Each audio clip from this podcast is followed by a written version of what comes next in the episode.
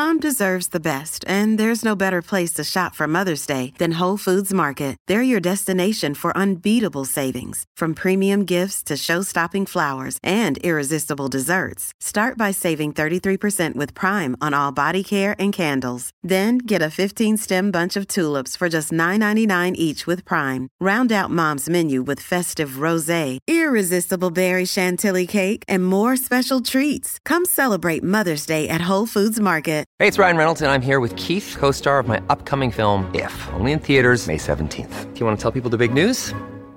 All right, I'll do it. Sign up now and you'll get unlimited for $15 a month and six months of Paramount Plus Essential Plan on us. Mintmobile.com slash switch. Upfront payment of $45 equivalent to $15 per month. Unlimited over 40 gigabytes per month. Face lower speeds. Videos at 480p. Active Mint customers by 531.24 get six months of Paramount Plus Essential Plan. Auto renews after six months. Offer ends May 31st, 2024. Separate Paramount Plus registration required. Terms and conditions apply if rated PG. Another day is here and you're ready for it. What to wear? Check. Breakfast, lunch, and dinner? Check. Planning for what's next and how to save for it? That's where Bank of America can help. For your financial to-dos, Bank of America has experts ready to help get you closer to your goals. Get started at one of our local financial centers or 24-7 in our mobile banking app. Find a location near you at bankofamerica.com slash talk to us. What would you like the power to do? Mobile banking requires downloading the app and is only available for select devices. Message and data rates may apply. Bank of America and a member FDIC. The following podcast contains explicit language. You're listening to Working, the podcast about what people do all day. I'm Jacob Brogan. This season on Working, we're talking to individuals whose jobs touch on aspects of LGBTQ life. Not long ago, the philosopher Judith Butler, who's famous for books like Gender Trouble and Bodies That Matter, the kind of books that maybe frustrated you in a gender studies class in college, was burned in effigy in Brazil. It's a horrifying story, but it's also one that speaks to the powerful and ongoing reach of an academic field that Butler helped create, one typically known as queer theory.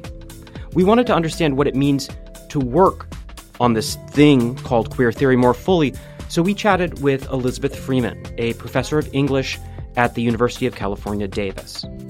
In this episode, Freeman shares some thoughts about what it means to think and teach queerly.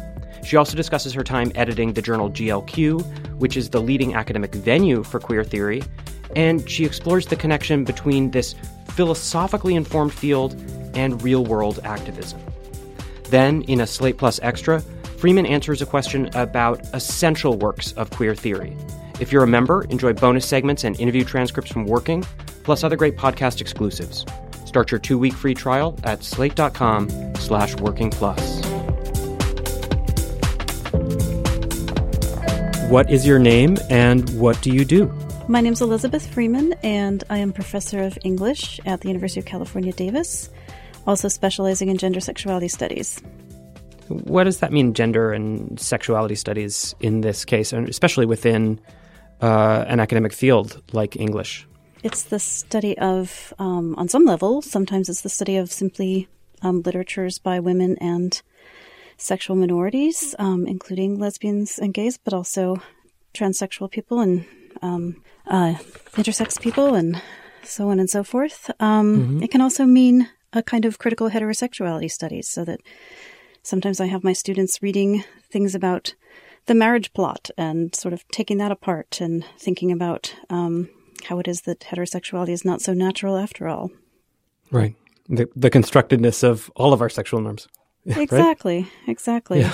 That I was going to say, and you know, sometimes it involves the teaching them the kind of the history and of the concepts that we have used to study gender and mm-hmm. sexuality. Mm. So, from something as simple as you know the nature nurture debates or essentialism, you know, gender essentialism, the idea that you're born with it versus um, I know social constructionism, that is the idea that we have beat up some of these categories, um, all the way through to concepts like performativity, um, Judith Butler's idea that um, gender is something we do rather than gender being what we are.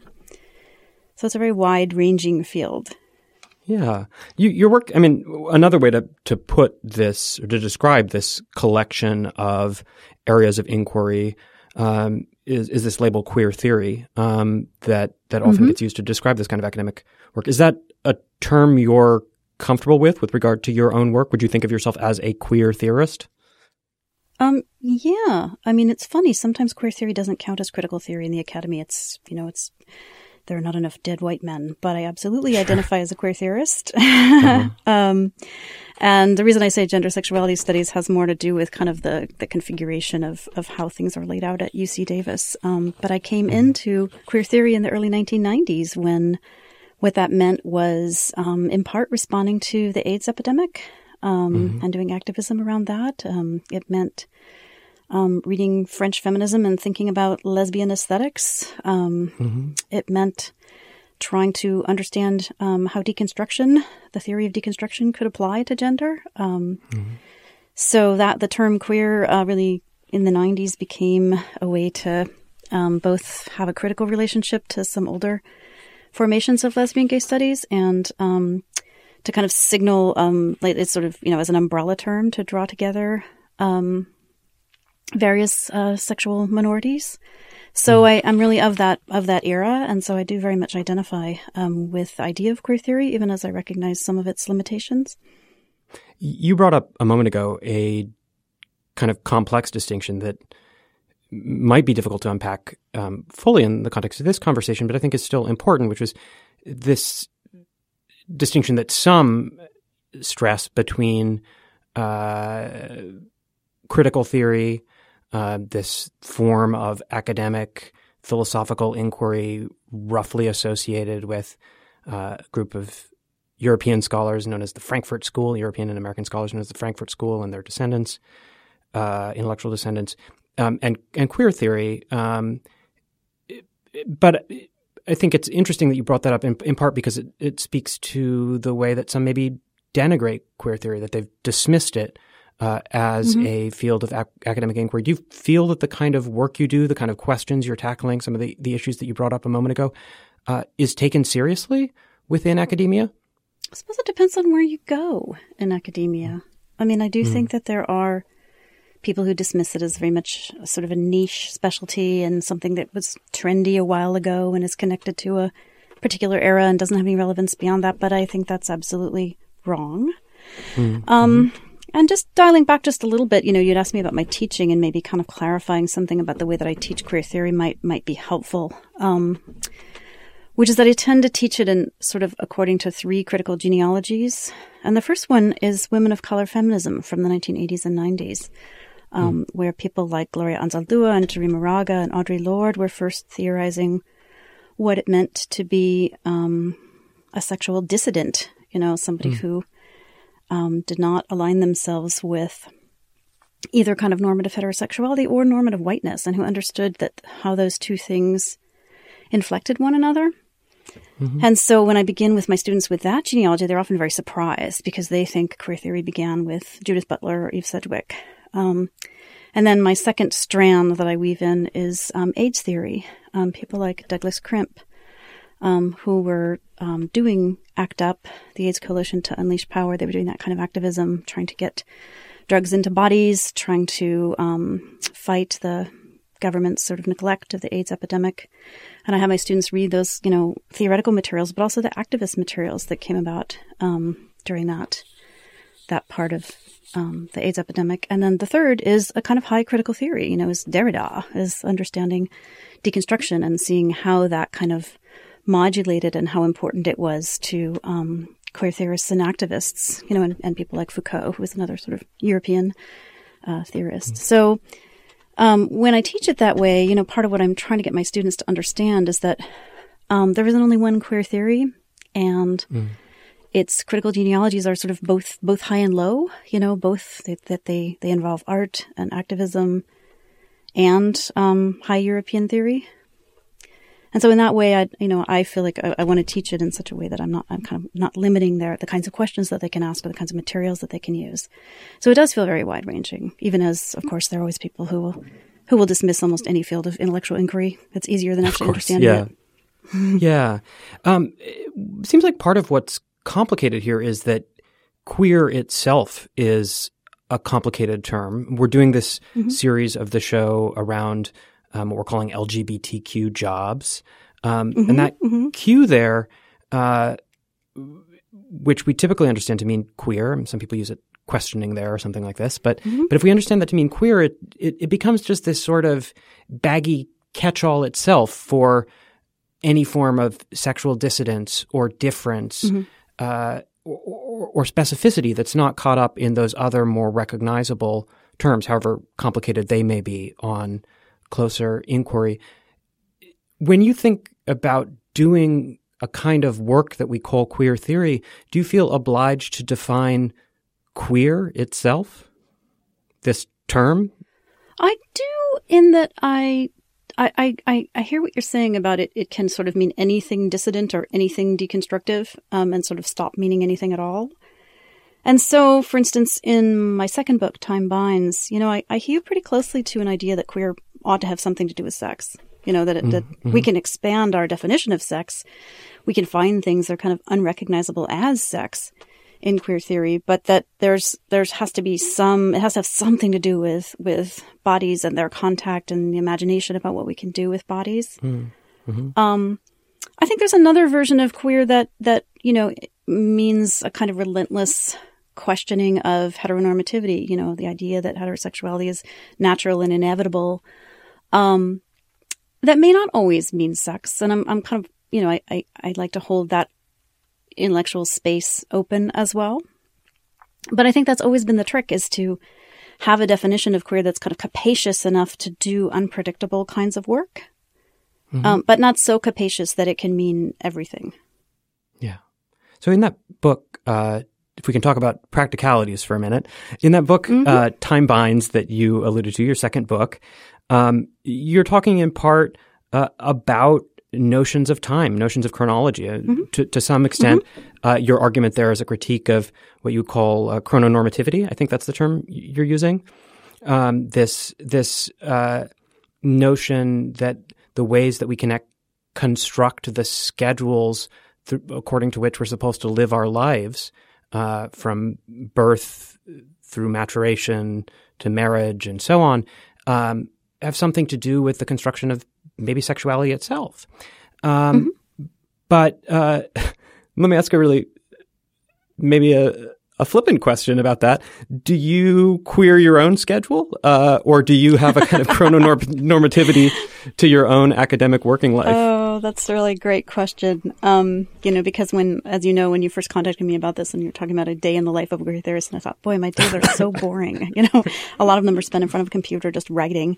Um, and then, you know, there's commuting back and forth to my job and there's teaching and there's editing a scholarly journal and that's just about it. Um, Is there a typical? So there is. Is there a, a usual day there? Is, it, is there a schedule to those things? Um, Yeah, I can tell you a little about my usual day. I mean, I, the funny part, what I was going to say is that the funny part about your question is that the thing that throws my time and makes it queerest is actually probably having a child, which is, you know, supposedly, you know, heteronormative or at least repro-normative, right?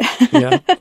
but that's the thing that will sort of foil all my all my carefully laid plans. Um, So a, a a typical day can be very scheduled um, because you know classes happen when they happen, and you have to be there and you have to teach them, and then you might have to go to two or three committee meetings, which also meet when they meet, and you better be there more or less on time. Um, and um, the, the the more loosey goosey and unpredictable days are days when I don't have classes, which will be anywhere from one to three days a week, depending on my schedule.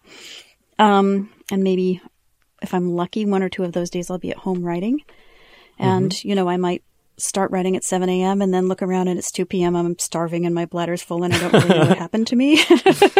That's probably the queerest time of all, that sort of undifferentiated flow time of writing.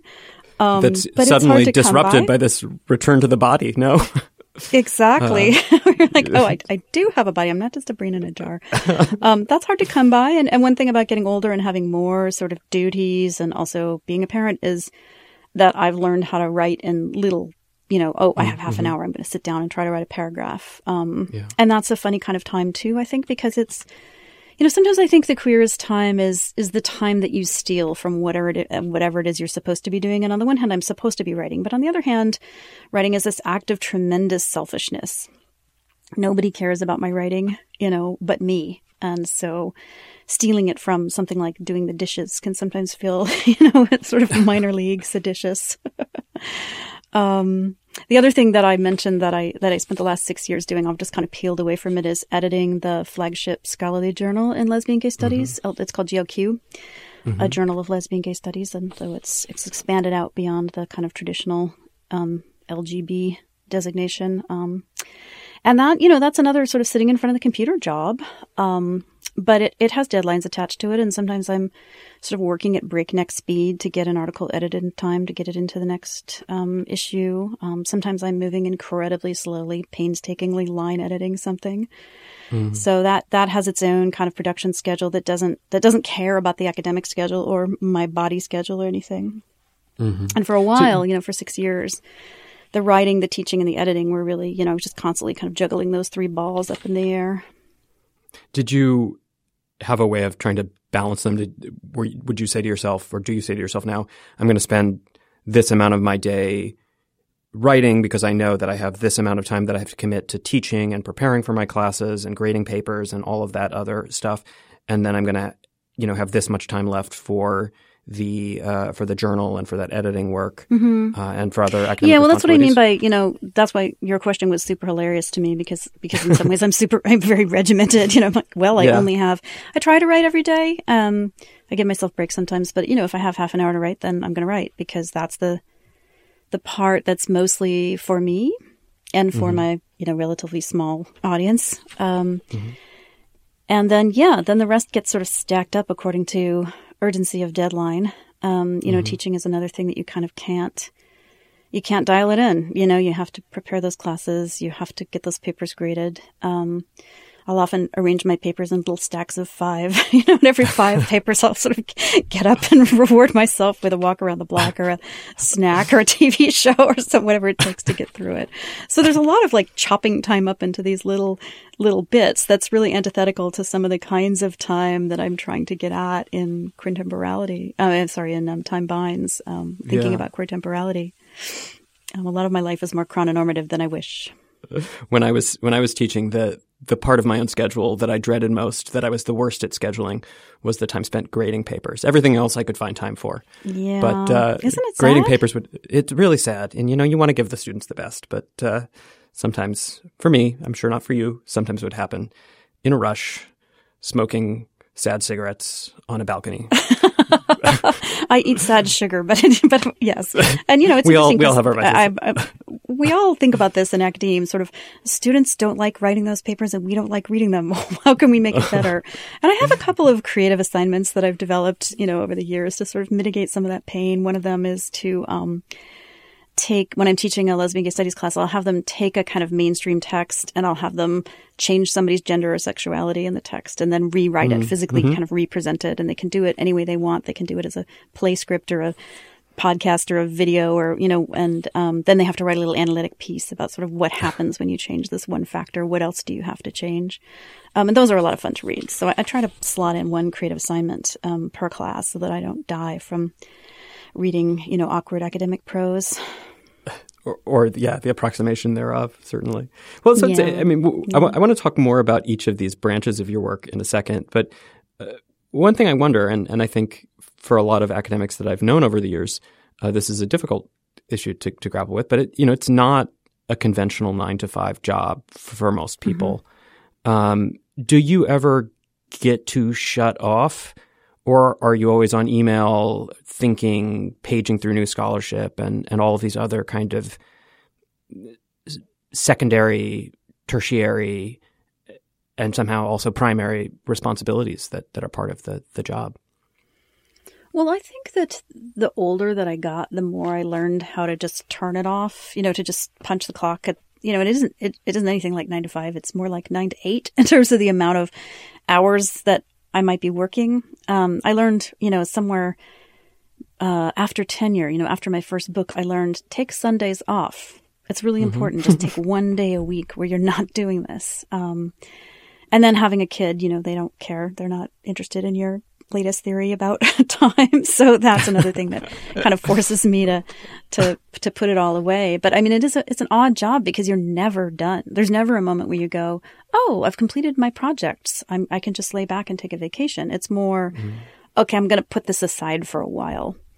You know, and then it's usually I'll put this aside for a while. You know, I won't work on the journal today because I have to finish an article or I I won't finish this article today because I have to devote half the day to grading papers. So it's always putting one thing aside and turning to another. And I think, you know, I think overwork and burnout are pretty common in, in my profession. I think that students and, and parents of students and, and people who aren't in academe only see the very tip of the iceberg and they wonder, well, what kind of job is it that we only have to show up for six hours worth of classes a week? And they have no mm-hmm. idea, mm-hmm. you know, what the other parts of the job are. And, and because there isn't a boss standing over you or, or any kind of, you know, anybody managing your, your time, um, you really do have to develop strategies to make sure that you give yourself some downtime and, and give yeah. yourself some other parts to your life.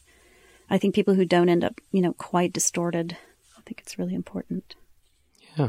So let's, let's talk a little about your teaching, that element of your mm-hmm. What sort of, cl- well, how, first of all, how many classes do you teach at any given time? So my teaching load is two classes a quarter. Um, okay. I teach at a at a Research One university, as they call it, which is a PhD granting institution, which mm-hmm. means that at least a third of my job should be research and publishing, mm-hmm. and mm-hmm at least a third of it should be teaching, and at least a third of it should be service to the institution and to the profession. And so that's, you know, at least three thirds. Sometimes it feels like four or five thirds. Um, and at any given time, I'm usually teaching one large lecture style class with anywhere mm-hmm. from 75 to 120 students.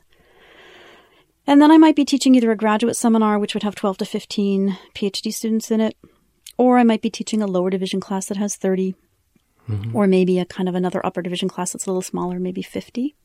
Mm-hmm. And we're on the quarter system, so that's 10 weeks of kind of the very pounding sort of rhythm of preparing classes and, and grading papers and, and whatnot.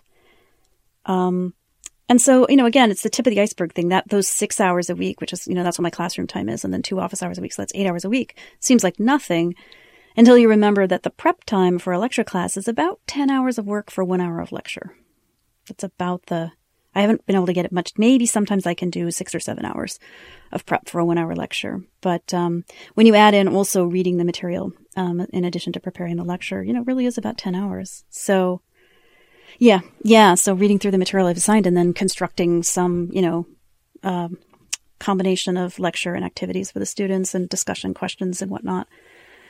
So that keeps me pretty busy, you know, during my teaching quarters. I would, I probably spend, I don't know, maybe 30, 35 hours a week on teaching total. So we're already at almost a full time job, whatever it may look like in the public facing side. Yeah, that's what the funny part is, is, you know, um, academe is really several full time jobs combined into mm-hmm. one. So when I was editing the journal, the GLQ journal, which I did for six years, that was about five or six hours a week. Um, mm teaching, like I said, 30 to 35. You know, research is as many hours as you can cram in. Um, mm-hmm.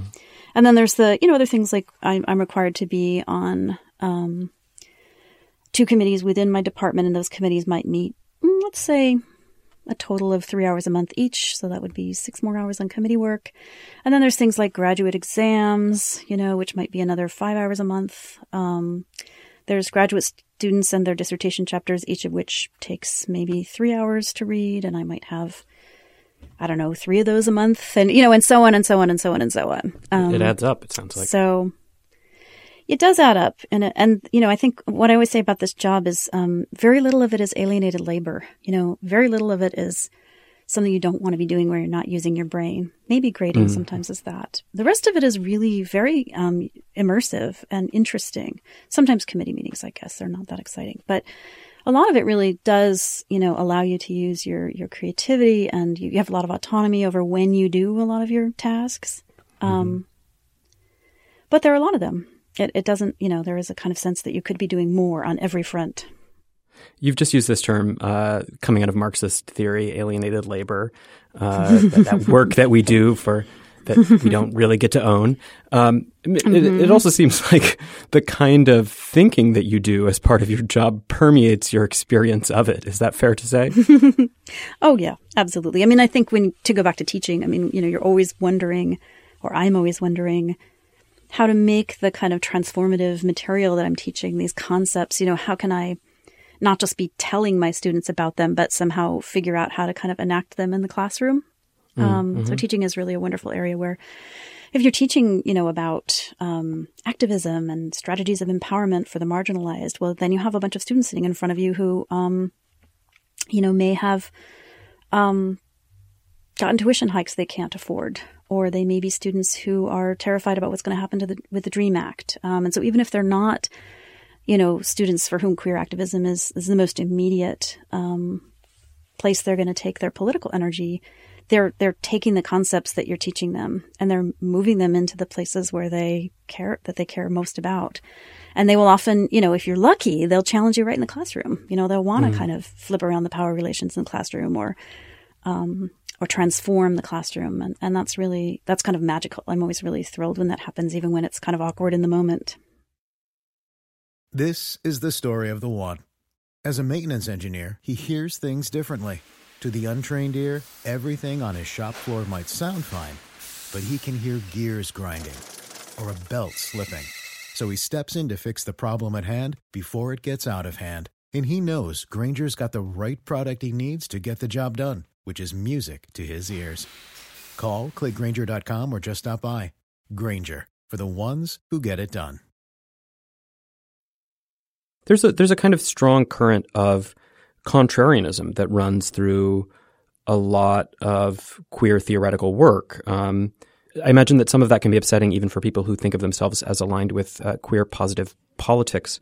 More generally, mm-hmm. do you ever mm-hmm. encounter resistance from students when you're teaching this material, these these complex and oh, difficult yeah. traditions? Oh, of course. Yeah, I mean, there are two things come to mind immediately. Um, and the first one is, you know, my first book, The Wedding Complex, is really about the relationship, the non-relationship between the sort of wedding as a performance and then marriage law and the way that marriage law kind of diminishes the possibilities for kinship, even as it's creating, you know, these official lines of inheritance and property relations. And my students for a long time were very upset by the idea that I didn't think gay marriage was liberating. they really hmm. that had been a really important source of sustenance and activist for them and activism yeah. for them, and so you know they really didn't want to hear about it. Um, so that was one, and the other is you know I have this class called Literature, Gender, and Sexuality that I teach around race, and I really ask them to think about how the concepts that we have to think about sexuality with are kind of white white inflected con- concepts and and how um, so I, I, get them first to understand that you know under slavery um, gender you know masculinity and femininity were prohibited the the, the kind mm-hmm. of normative ways that we mm-hmm. live masculinity and femininity and even that you know 19th or 18th century people did were not were not available to slaves um, and so those that kind of breakdown of of their what they thought they signed up for can be really upsetting to students and and mm. sometimes mm-hmm. they that's not what they wanted and they're upset. Well, yeah. What happens when students get upset? I mean, how do you engage with them in those moments? Do they speak up? Do they come to your office hours?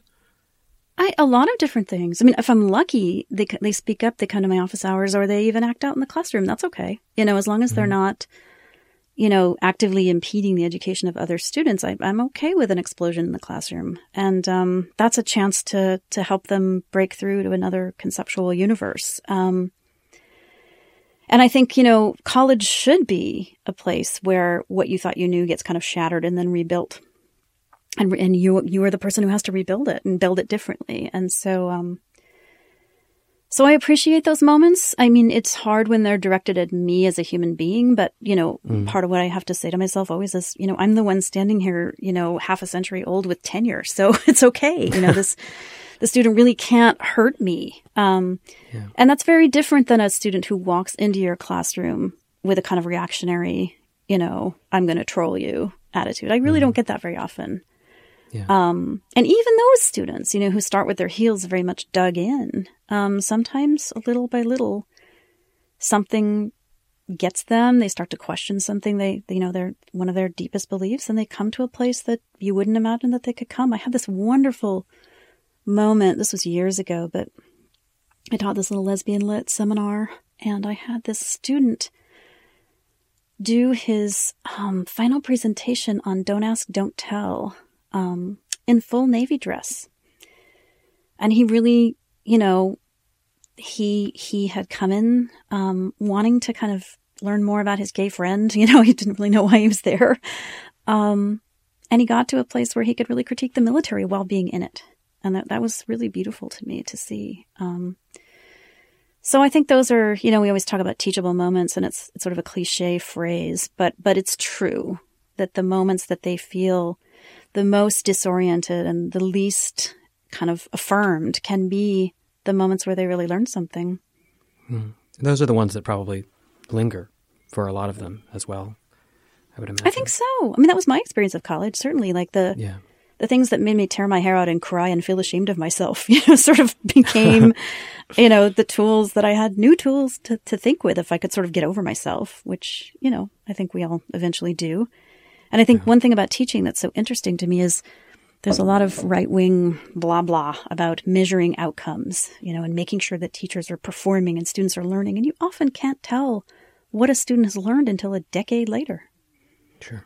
You know, yeah. they haven't processed it. They haven't figured out where it fits into their who they're going to be and what they're going to do until much much later. And there's kind of no way of measuring that. But it's one of the delights of teaching. Yeah.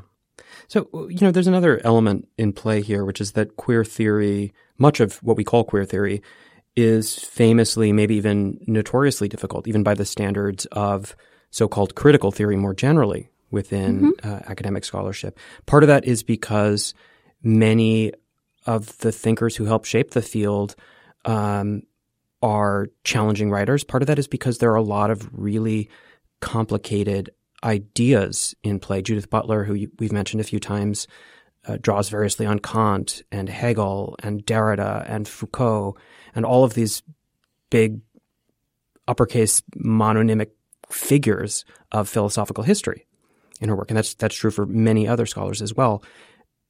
I assume that students who come to your classes haven't always read extensively from the philosophical traditions that Judith Butler and others, including you, uh, are drawing on. Um, but do you find ways to make that difficult, complex thinking accessible to them, or do they mm-hmm. just have to struggle through? Both, both. I mean, I I think there you can you can put it in a beautiful little package and tie it with a bow and drop it in their laps, and that doesn't mean it's theirs. So they they mm. have to they have to do the work too, and and prose that makes them do the work is part of the learning process. Um, even as I think you know, part of my job is to stand back and help them synthesize what they've already said and connect it to what they may not be able to say yet and kind of pull up the little the little nuggets of gold that, that come up in conversation. Kind of I, I always joke about teaching as you sort of give them back to themselves, you know, twice as large as they thought they were, you know, sort of help mm-hmm. them put things together. Um, I think it's um, the kind of prejudice against queer theory as being abstruse doesn't make a whole lot of sense to me when n- nobody's, you know, bothering the cancer researchers about their jargon. You know that fields sure. have their yeah. have their shorthand, they have their critical vocabulary, yeah. and part of my job is to help them use that critical vocabulary, and also eventually to create a critical vocabulary of their own. And it doesn't have mm. to take the form of you know four syllable words. Um, mm. Another really wonderful thing about teaching queer theory is that some of the theory doesn't look like theory. I mean, it looks like poetry. Mm-hmm. You know, if you look at that that seminal collection, "This Bridge Called My Back," which was a collection of writings by women of color published in the '80s, you know, there are personal essays, there's there's poetry, um, there are short stories, um, and that's a form of knowledge making too. And so, you know, the other challenge is to take your super sophisticated student who speaks Judith Butlerese and, and help them see that, you know, Audre Lorde's poetry is also theoretically complex and rich. Yeah. Um, and so we don't have kind of one body of, of scholarship that's just kind of telling us the truth that we can just get to immediately, you know, and another body of scholarship that's abstruse and complicated and that we have to work hard at. Um, they both take different kinds of work. Um, and I think, you know, with graduate students, I really want them to learn not just to apply a theory to something new, but to take what they're working on and have it sort of talk back to the theory um, mm-hmm. in theoretical terms that they haven't found yet. Yeah. That's kind of my ideal. And I think, you know, really an example of that is right there in Time Binds when um, I was interested in, in one chapter of that book. I have this thing I call the theory of temporal drag. And the theory of temporal drag is in part just, you know, the past pulls on the present, but it's also a theory of, of drag performance. Hmm. Um, and I was interested in looking at drag performances where people used kind of archaic or obsolete um, fashions and styles of being gendered, you know, forms of mm womanhood that we kind of don't live anymore in male to female drag. And Um, and I didn't think Butler had really theorized that. And I thought that was really quite fascinating. And sort of the more I thought about those kinds of performances, the more I was able to, you know, think of temporal drag as its own theoretical object, you know, um, to think differently about drag, but also to think differently about time. And so it was really looking, looking at some of Butler's material and looking at um, some other kinds of material that featured that sort of weird play with anachronism that allowed me to to write theory that was in conversation with Butler's work. And that's that's what I want. You know, it's great if undergrads can do that, but graduate students, I really want them to to do that. Yeah. Miss, Cracker, the uh, drag queen that we had on the show a few episodes ago, uh, described her kind of ideal look to us as um, whatever people in the 30s and 40s thought the future was going to look like. Uh, so she's Perfect. creating these these kind of these looks that are inspired by Flash Gordon comics and and Mm-hmm, things Uh, of that that nature from this earlier moment um, that I think really speak to some of what you're talking about the ways that that Mm-hmm. past and present get entangled in our relationship to something that we call the body or in our relationship to someone else's body uh, our understanding of our sexualities and ourselves Mm-hmm. Yeah. and uh, but maybe that also gets at something else you said that that there are ways in which maybe even a drag performance like Miss Cracker's, intentionally or not, can theorize uh, as as fully or as powerfully as a familiar quantity like Judith Butler. Uh. Mm, oh, I think they do. I think they do. And that's partly why, you know, sometimes I, I don't feel like a theorist because I don't just write philosophy. I'm interested in sort of objects and literary texts and, you know, stuff that I, that I, that I want to um, spend time with and sort of unfold and see what kinds of theory it makes. And I think for me, drag was, was the best way to learn about what I think of as, um, lost alternative futures, which it sounds like Miss Cracker. That's what she's doing, right? The, I, think you two would get along. futures that did not come to be that were imagined at a certain moment and didn't didn't really unfold quite the way they were imagined to unfold. And there they are just kind of lying around like thrown away objects. Um, there's something quite beautiful about that and they're and very poignant and they kind of tap into what i think is a very queer longing for things to be otherwise than they are um, and to look at moments where other people were imagining things otherwise. Yeah, it's very powerful It, it is, and it also gets at something that comes up in your own writing. Um, you described a few minutes ago. You described writing as an act of selfishness because you're taking this time to yourself and and pulling something out of your head uh, and and hoping that the world will read it. Um, but in in Time Binds, you also talk about writing as an act that's oriented to the future. Um, that that anticipates a reader, a world that will still exist to read and hopefully accept the thing that you've written. Um, When when you're writing, who do you see yourself writing for? Who's your audience for your scholarship? There are a few different answers to that. I mean, one is I'm going to quote Gertrude Stein, you know, that the lesbian writer of the left bank, uh, you know, left bank Paris, turn of the century, um, who said, I write for myself and strangers. That's true. I write, for publics that don't exist yet, you know, that maybe aren't born yet. Um, the other is I write for my friend Pete. I mean, you know, so I also write for, or my friend Dana. You know, I write for people whose work I, I admire and I'm thinking with, and I kind of want to be in constant conversation with, but they're in another state, teaching at another institution. Um, and I, I write for,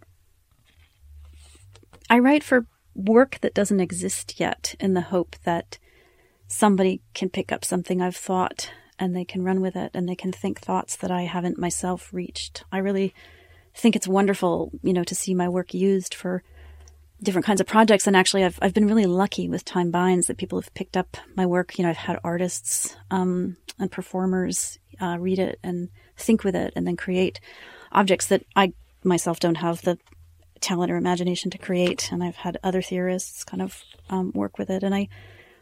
I don't mind if that includes pretty serious critique. I think it's just wonderful to be in the conversation at all. So I'm partly writing for what doesn't exist yet and what I myself can't create, you know, in the hopes that if I put something out there, you know, somebody else can pick it up and run with it. All, all And writing that's in a that really sense is privileged job. Yeah, Yeah. and uh, all writing in, in some sense is, is sort of an act of world, maybe not world building, but world making. It's especially Mm-hmm. I when you're so. dealing with I these think that it is. issues of the body uh, and of society. You're presumably trying to create something, not just to describe or diagnose it. Um, and I think that I think that's right, and I think that's true of teaching too. That you know, the best thing of the best way to think about teaching is you're creating possibilities in the future things your students mm. can think and do and, and do and think together that will make you obsolete. I mean, ideally, I'd like to just fade away and radiate, you know, and let my students take over the world and, and do a better job with it. Um, and so there, I, like, there's something really, to me, very utopian about, about both teaching and writing, which are, you know, the majority of my job. Yeah. And then the other thing I was thinking about, you know, when I was thinking about talking with you was the way that so many academics have, um, queer academics have other projects that they're involved in that, that really are not, that are outside the academy.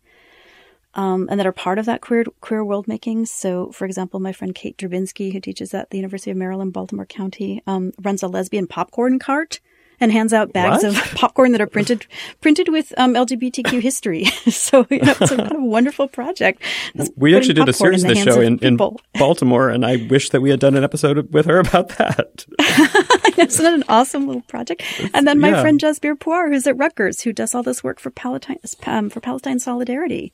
Mm-hmm. Or my friend Jennifer Doyle, Doyle at UC Riverside, who DJs at a, at a queer club night. Or my friend Anne Balay at Haverford, who works on queer truckers and spends a lot of time fighting regulations that make truckers' lives and their labor harder.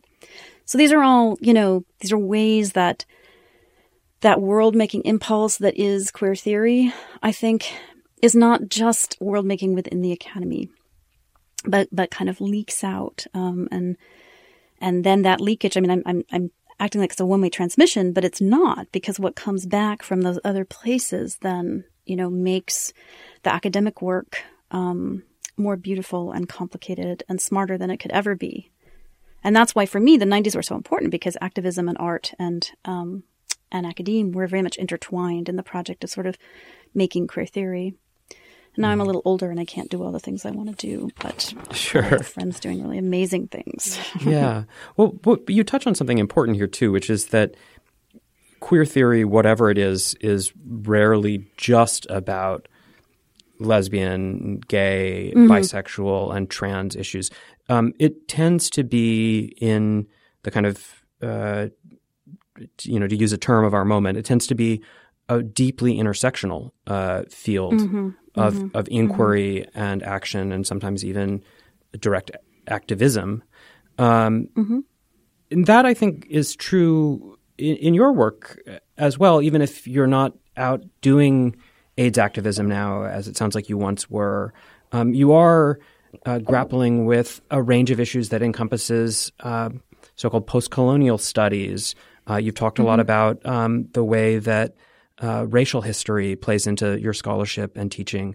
Um, how do you kind of find your own way through this?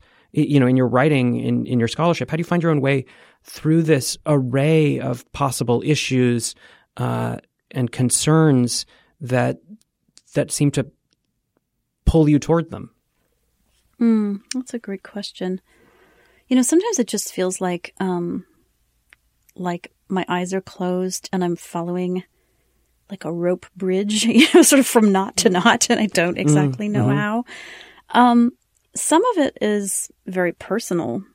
Um, you know, the my first book, The Wedding Complex, certainly came from a sort of sense of everybody's getting married. What's going to be left for people like me who are not marriageable?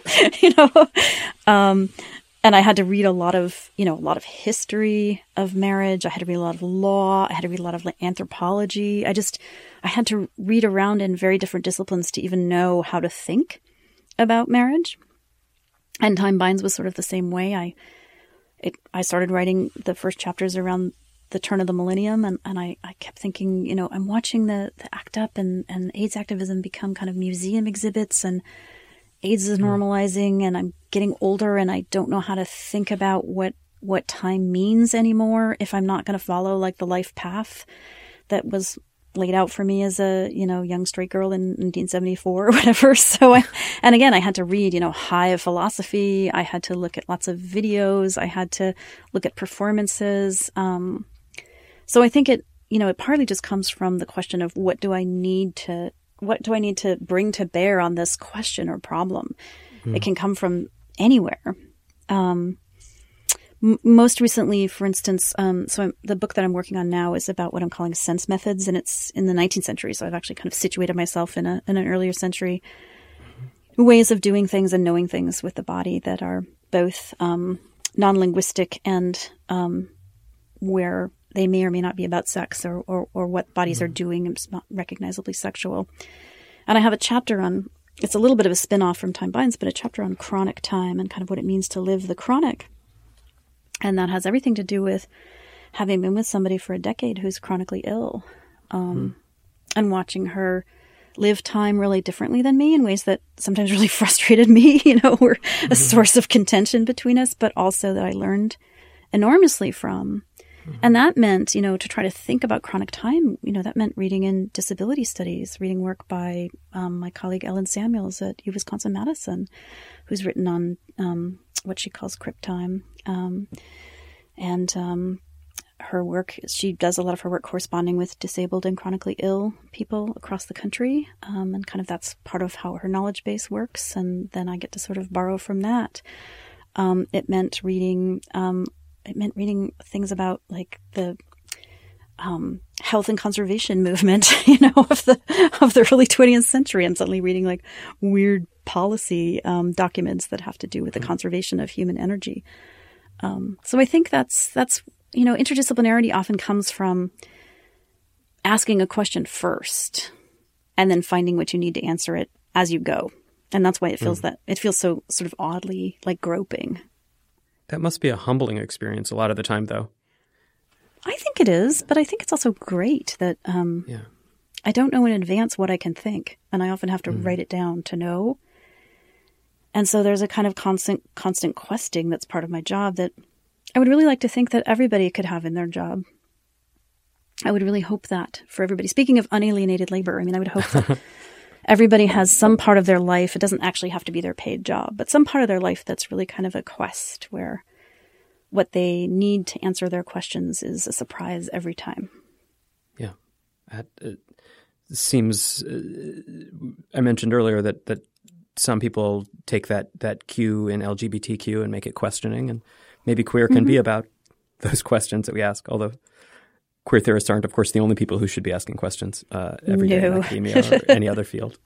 Um, but but it is there is something to be said for for what you're describing in terms of the ways that it butts up against, I think, a, a kind of stereotypical understanding of what a humanities academic college professor is, or what, really what any kind of college professor is.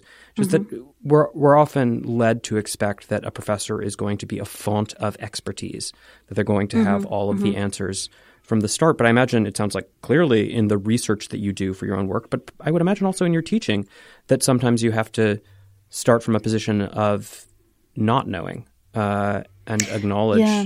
ignorance. Yeah, and, and to really understand not knowing as as not a crisis, you know, that it's that it's this incredibly great place to be to not already know. And that's a funny thing in working with graduate students because they, they want to already know. They want to they want to be like ahead of the knowledge looking backwards at it in their rearview mirror because that feels safe and that feels like mastery. And and some of that training is is helping them, you know, kind of develop a radical openness and, and unknowingness and, and to ask questions that feel rearguard or obvious or stupid. And that those are often the questions that really can change the, the whole conversation. And so, sure, there are times to pull back and lecture. I mean, you know, I'm not, you know, it's, I haven't been doing this for 25 years for nothing. I have things to say, but, um, but I think there's also times to, I love looking at students, undergraduates even, and saying, I have no idea. I've been looking at this passage for 25 years and I don't understand it. You know, what do you think? And they often come up with just really stunning interpretations. And I can say to them, you know, really with, with real honesty that um, humanities work is you're, you're, you can do it at a beginner level and come up with something amazing. There's no kind of um, prerequisite for having an insight into a literary text. Um, that doesn't mean every single thing you do is going to be at the same level of expertise, but new knowledge can can come um, from anywhere. Yeah. You know, speaking of new knowledge, at least in Time Binds, many of the cultural artifacts, the objects, the the texts uh, to use these academic terms that you're writing about, uh, are things that have been largely overlooked by other scholars. Mm-hmm. You're talking about experimental films that may not even be easy to see uh, or to find, mm-hmm. um, and and things of that nature. Um, do you consciously seek out? Um, I don't want to say obscure uh, texts, but um, less familiar things in your work, or is is it that just stuff that material that you happen across as you're you know conducting your own research and thinking about what you might write? I think a little bit of both. I mean, uh, that book also, you know, I'm like, oh, and by the way, Frankenstein, you know, like there's some canonical sure, stuff yeah. in there too. Um, but I think that part of when I wrote that book, I was really interested in independent film and video. And I felt like the smartest thoughts about time and about the relationship between time and sexuality were that's where they were coming from rather than from scholarly works or already kind of canonized um, texts. So, um, and and then I also I take a little bit of a cue from, and not all my work is like this, but that book is like this. My my colleague, um, the late Jose Munoz, who really saw part of what queer theory was about as gathering together um, publics and gathering, you know, kind of archiving what was ephemeral about queer culture. And so, really writing a kind of history of the present. And so, with that book, I, I really did want to do some work describing and thinking about um, works by artists who were not going to be making blockbuster Hollywood movies. I mean, you know, maybe some yeah. of them might someday, I don't know, but that, you know, who were really working independently and, and not making a lot of profit. And they were kind of, you know, thinker artists um, and I knew that, that if the book did well, that, that libraries would buy some of those films, mm. you know, and people would teach some of those films. And that was really important to me to kind of pay homage to um, the people who had always fed me. I mean, I've always had artists for friends and um, filmmakers and photographers, and you know, just they they've always been people with whom I've shared ideas and from whom I've I've drawn a lot of intellectual sustenance. So it was important to me to do a kind of payback. I mean, you could also say it was really parasitic. I don't want to be too utopian, um, but the artists were very generous with me, yeah. and they allowed me to use their work, and and they were generous in, about my thinking about their work. So that was kind of a wonderful way to be with them. Yeah. Well, you also you you edited this journal. You, mentioned that GLQ. Mm-hmm. Um, you just, as I understand it, sent out your last issue of it from your six-year tenure as yes, I did. editor of this long-lived publication. Congratulations! Uh, Thank you. Uh, but um, I, you know, I don't know a huge amount, despite my own time in academia. I don't know a huge amount about how journal editing works. But I'm going to guess mm-hmm. that at some level, this is an act of generosity to the field as well, because you were not paid for that, were you? No, sadly, I wasn't paid either in money or in course release time or anything. No, it was utterly a labor of love. Yeah. Um, How did that even come about? I, like, I would never. if if one of my friends said, "Hey, you know, like I'm thinking of editing this publication, uh, and uh, I'm not going to get paid for it," I would say, like, don't do that. But but in academia, it's, it's a little more normal uh, than it would be yeah. in say journalism. Yeah.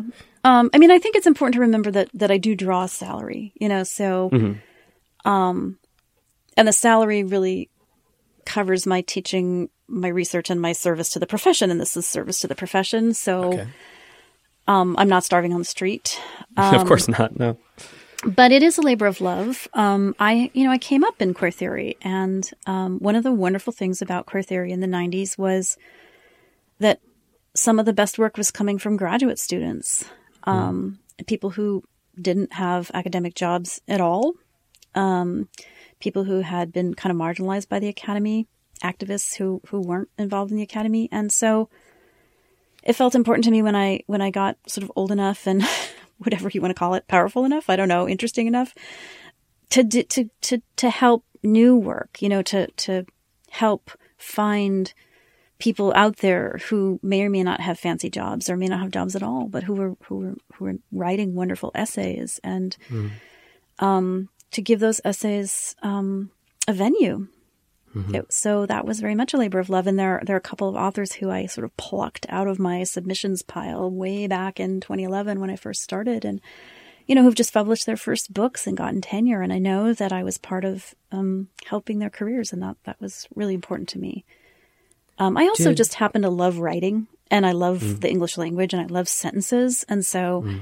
even though editing can be very painstaking and make you want to tear your hair out and make you grumpy, it's also there's something wonderful about like figuring out, oh, this is how this sentence should work, or like this argument, if this paragraph were up here, this argument would be much stronger.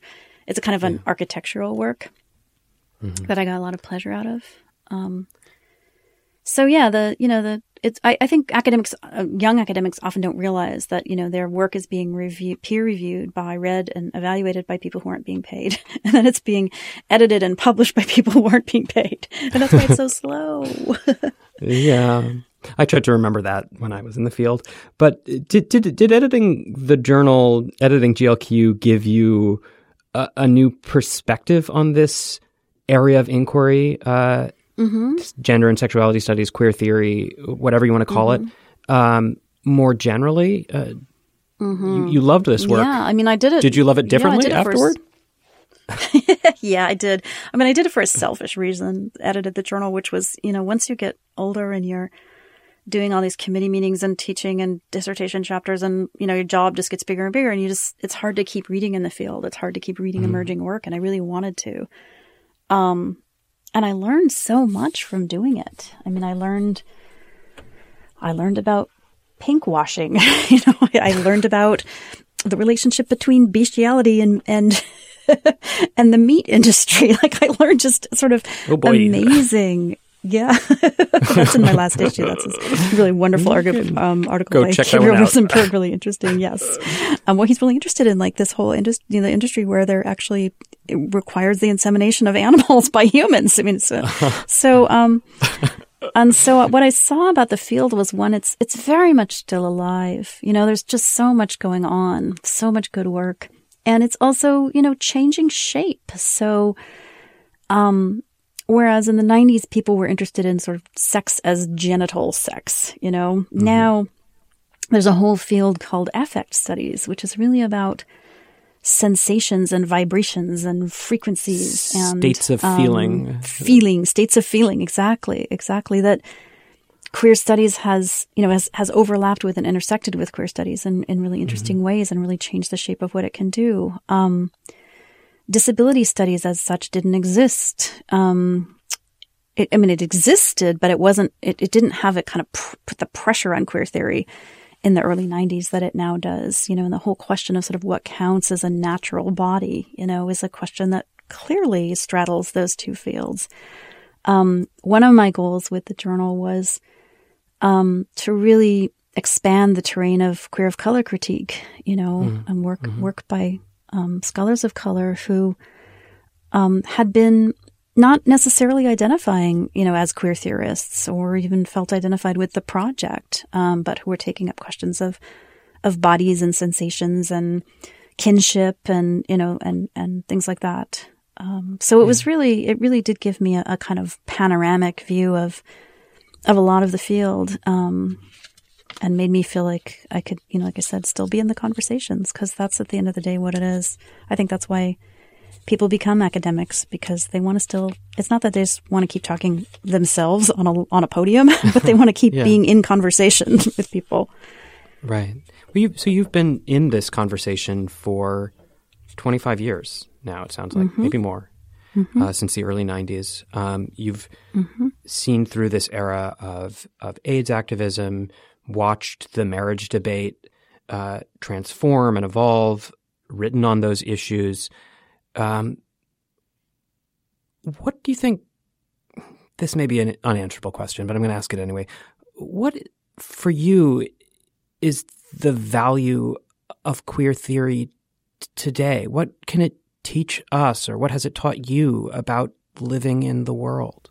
oh gosh i mean i want to say there's a famous article by michael warner and lauren berlant called what can queer Theor- theory teach us about x? You know i want to sort of say i reject the idea that it has to have some kind of quantifiable value you know that it has to be an object lesson. Yeah. Um, but I think that it, um, but I think that it's taught me and continues to teach me enormous humility in the face of how creative human beings are um, with their relationship to one another. That in some ways, queerness is also always about relationality. You know, about about how people are socially and how are they connected to one another. There's a great moment in um, Carson McCullers is the the member of the wedding. Um, where the main character Frankie Adams says, "But what joins them to each other? What joins them together?" You know, and I think that's to me um, kind of the great question. I think Whitman asked it too in a different key. Um, and I think that queer theory teaches me that that I that it's always worth asking that and and seeing um, how that works. And that might not be everybody's queer theory either. I think that's really important. I mean, I think, for instance, um, trans studies has really risen up in a at a kind of an angle to queer theory, um, and isn't always asking the same questions in the same way, and is is is um, developing in, in uh, directions that queer theory couldn't have predicted. Um, so I think there's a. I I think it's really the the kind of the humility that I would like to both teach and and carry forward. If that makes any sense. Well, thank you so much for taking the time to talk with us today. It's been a pleasure. Thank you so It's- much for indulging me. Very much my pleasure, and very much a pleasure to indulge you.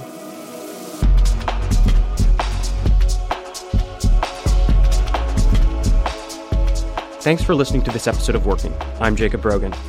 This week, we also want to recommend that you check out Slate's new podcast, If Then. Each week on If Then, Slate's April Glaser and Will Oremus, two of the smartest people that I work with every day, take you on a lively tour of the tech news that actually matters. From fake news in your Facebook feed to the algorithms that want your job to the Uber drivers who want a job with benefits.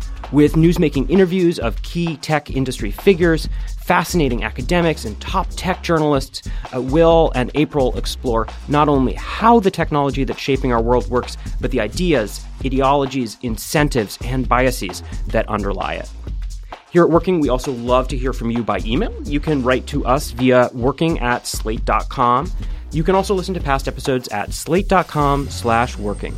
This episode was produced and edited by Benjamin Frisch.